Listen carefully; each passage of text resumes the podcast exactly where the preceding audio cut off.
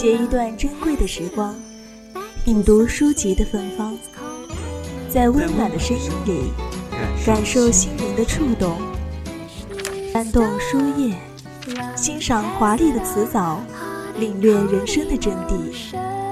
三味书屋，三味书屋，聆听有声的世界。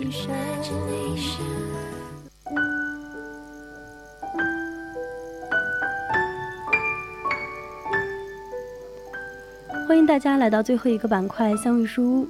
在现代这样一个社会环境中呢，人与人之间的交往显得越来越重要。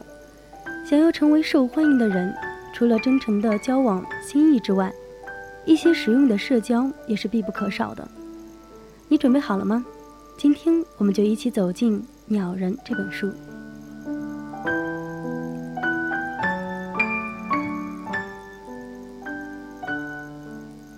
鸟人》呢是由威廉·沃顿，一个美国著名的小说家所编写，媒体喜欢称他为海明威后的海明威。在美国权威媒体的机票评选中，威廉·沃顿超越了断背山的作者。登上了二十世纪美国十五位大器晚成的作家排行榜的第一位。他的著名作品《鸟人》讲述的是主人公伯迪从小的时候就活在幻想中。他一直向往鸟的生活，羡慕它们有翅膀可以飞翔。为此，他可以兴致勃勃地动手制作翅膀，幻想有朝一日可以飞上天空。可是战争的爆发打破了伯迪的美梦。战场上的血腥残忍，一幕幕让内心脆弱的伯迪受到了极大的刺激，以至于丧失了理性，成为别人眼中的疯子，最终被送进了精神病院。在医院里，他从来不讲话，每天以鸟的姿态蹲在床上，以鸟的方式吃食。在牢笼中，望着一方小小的天空。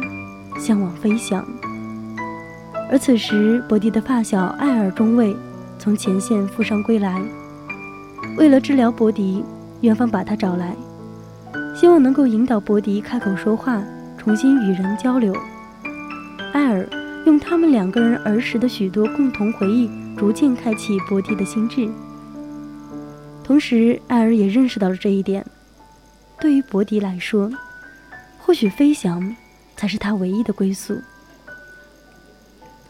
接下来呢，我们就一起来看一看、听一听吴情读过这本书之后的感悟。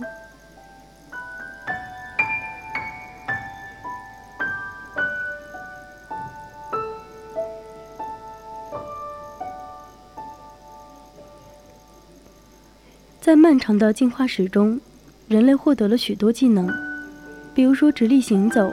比如说，日渐发达的理性和完备的语言。不过，作为万物之灵长，人类也失去了很多，比如说对自然的敏感的感受力和富有的浪漫幻想。启蒙理性家高扬人的自由意志，将人从教皇的权威和奴役中解放出来。但无知大患在无有身，就在生理方面层面讲。人类似乎永远难以获得真正的自由，所谓自由，也只能存在于精神层面。因此，当很多人被问及一个人的愿望时，他总会说：“希望来生不必为人，因为生而为人，我不自由。”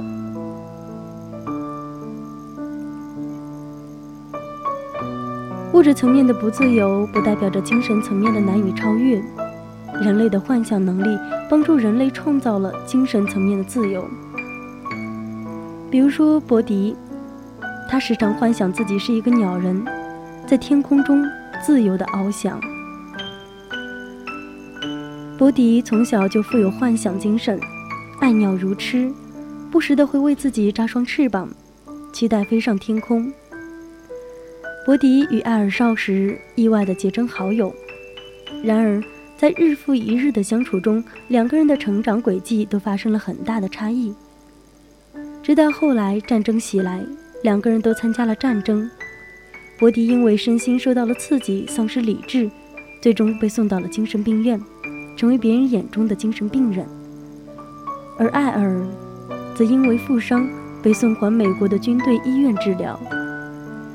知晓好友伯迪境遇后，艾尔决心去精神病院看望他，并试图通过讲述两个人儿时的故事，帮助他恢复心智和记忆。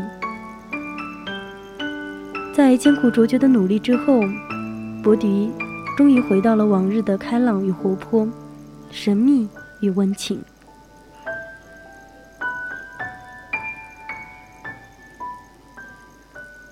鸟人》可以被视为是一部成长小说，讲述了伯迪和艾尔两个人的平凡而曲折的成长故事，尤其是伯迪的成长。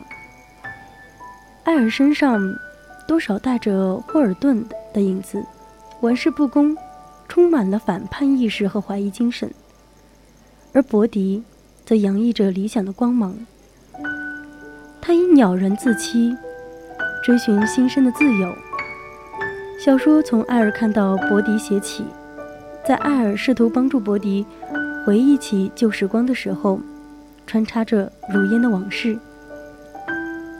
原本长达数十年的成长被压缩在十几天里叙述，澎湃激烈，如潮水一般袭来。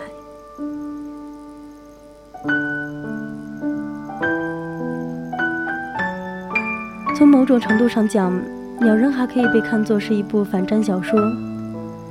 艾尔和伯迪都是两个无辜者，尤其是心底善良的伯迪。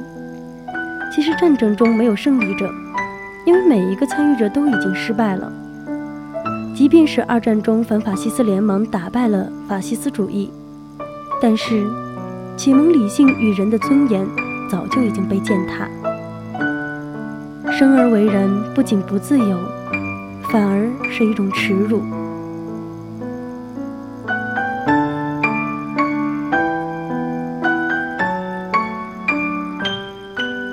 冷兵器时代尚且真刀真枪作战，肉体与肉体搏杀，而现代战争中，高科技武器使得杀人不再惊心动魄，每一个个体都无足轻重，无非成为死难者名单中的一个数字。鸟人不是英雄，也拒绝成为没有重量的数字。他的记忆构成了全部的他，一个有血有肉、会哭会笑的生命，一缕终生追求自由不悔的精魂。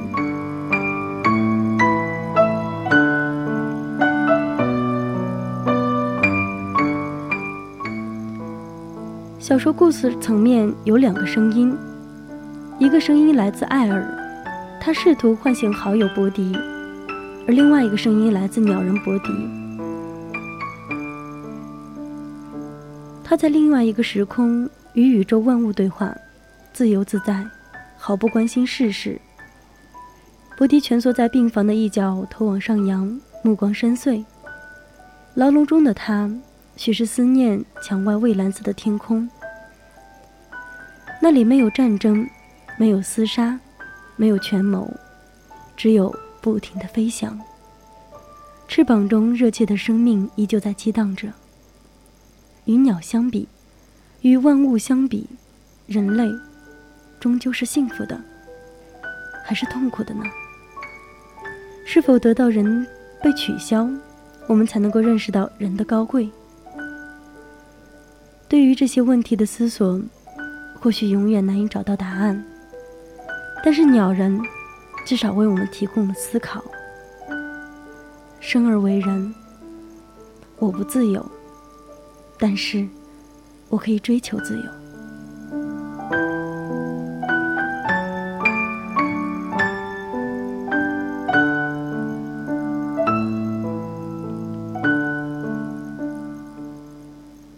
其实每个人都有属于自己真挚的感情，只是有的人说出来了。而的有的人，愿意将它深深的埋在心底。每每翻出，笔尖都会有一阵的酸意。好啦，今天的侧耳倾听到这里就和大家说再见了。如果你也想收集更多的经典电影，聆听旅途故事，或者说遇到想让自己触动内心的书籍的话，欢迎您在下周同一时间继续锁定我们的节目。我们下周再见。